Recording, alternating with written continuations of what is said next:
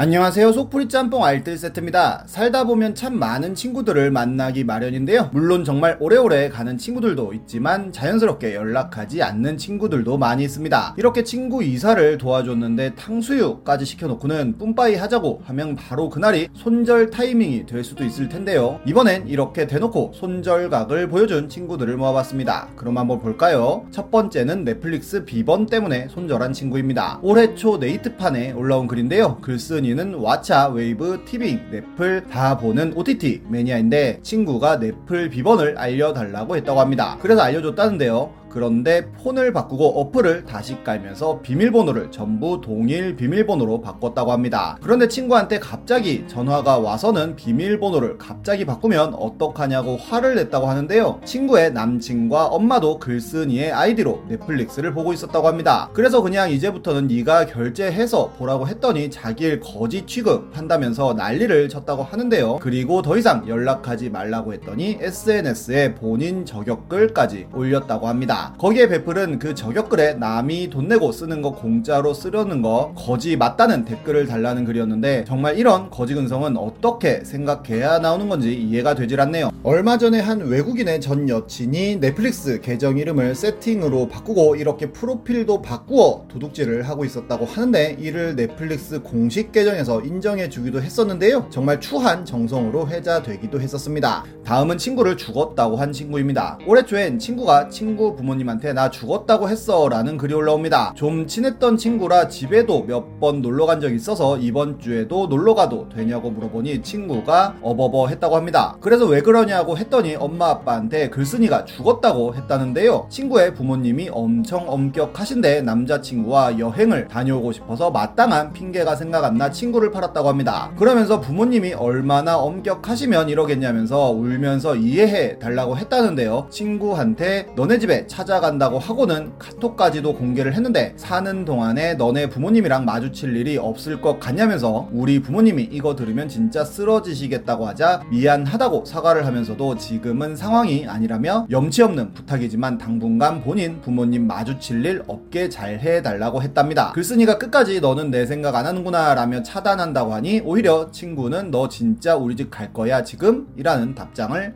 했다고 하네요. 이와 비슷한 듯 다른 손절각도 있었는데요. 2017년 네이트 판에는 이런 문자가 왔다면서 부고 문자를 보여주는 글이 올라옵니다. 처음 볼 땐 안 믿고 장난치지 말라고만 했다는데요. 하지만 답이 없고 다음 날에도 연락이 없길래 전화를 몇 번 걸고 톡을 하였지만 끝까지 받지 않았고 너무 무서워서 바로 버스를 타고 장례식장에 갔다고 합니다. 그런데 장례식장에 친구는 없었다고 하는데요. 너무 화가 나서 친구한테 카톡을 보냈더니 속은 것 네가 처음이라며 속은 게 잘못이지 왜 나한테 화를 내냐며 적반하장의 모습을 보였다고 합니다. 그래서 몇 번 전화도 하고 톡해도 안 보니까 그런 거라며 적당히 했어야 하는 거 아니냐고 하니 그렇게 분하면 연 끊으라고 했다고 하네요. 이는 너무 유명해져서 중앙일보 같은 메이저 언론에서 기사로도 쓰며 더 유명해졌고 누군가는 댓글을 통해 이런 카톡을 받았다며 공개했는데 친구가 교통사고거나 수술 동의가 필요하다는 카톡이었습니다. 너무 놀라 바로 전화를 해도 안 받았고 네이버에 해당 병원을 검색하면서 울고 있는데 다섯 번쯤 전화했을 때때 받고는 짜잔 안 놀랐지 라고 했다고 하네요. 정말 신박하게 손절당하는 방법인 것 같습니다. 다음은 친구 결혼식 날 태교 여행 간 친구입니다. 역시 네이트판에 2016년에 올라온 글인데요. 2년 전에 결혼한 12년지기 친구가 있는데 하필 친구 결혼식 때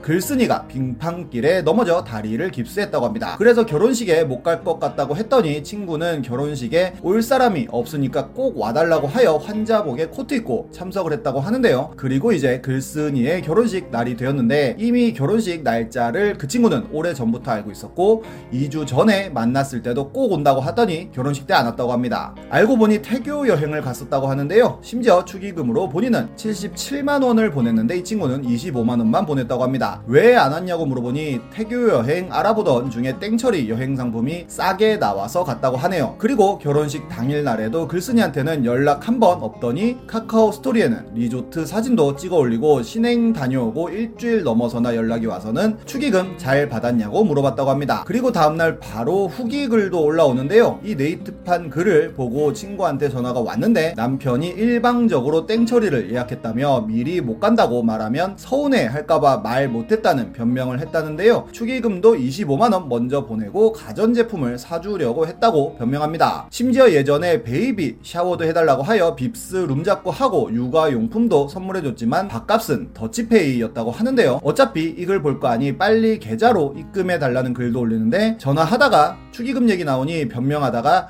혼자 감정에 복받쳐 화내고 울고 그냥 전화를 끊었다고도 합니다. 금요일까지 안 보내면 남편한테 연락할 거라는 협박도 함께 합니다. 그리고 금요일 저녁에 최종 후기도 올라오는데요. 아침부터 친구한테 전화가 와서는 태교 여행 다녀오느라 돈이 없어서 축의금을 많이 못 냈다고 했다고 합니다. 대신 아기 가지면 결혼식 때 못한 거 다 해준다고 했다는데요. 친구가 아기 가질 때까지 못 기다린다며 월급 들어오면 돈 달라고 하자 여름 휴가비 때문에 다음 달은 안 되고 그 다음 달이라도 달라고 하자 출 산이라 안 된다고 했다고 합니다. 결국 바로 남편한테 전화했다고 하는데요. 남편은 전혀 모르고 있다가 자초지종을 설명 듣고 엄청 미안했고 그날 바로 남편한테 축의금 차익을 받았다고 하네요. 아예 돈 빌리고 안 갚은 친구들도 있는데요. 워낙 이런 친구들이 많아 예전 영상에서도 소개 한번 시켜드린 적이 있었습니다. 2017년 오늘의 유머 커뮤니티에는 20만원 2년 동안 안 갚고 잠수 타는 척 하는 친구라는 글이 올라오는데요. 말 그대로 월급 나오면 갚는다고 해서 2년 전에 20만원을 빌려줬는데 빌려준 후 까먹고 있다가 1년이 지나도 안 갚은 것을 깨닫고는 돈 보내달라고 카톡을 하니 깜빡했다며 보내준다고 했지만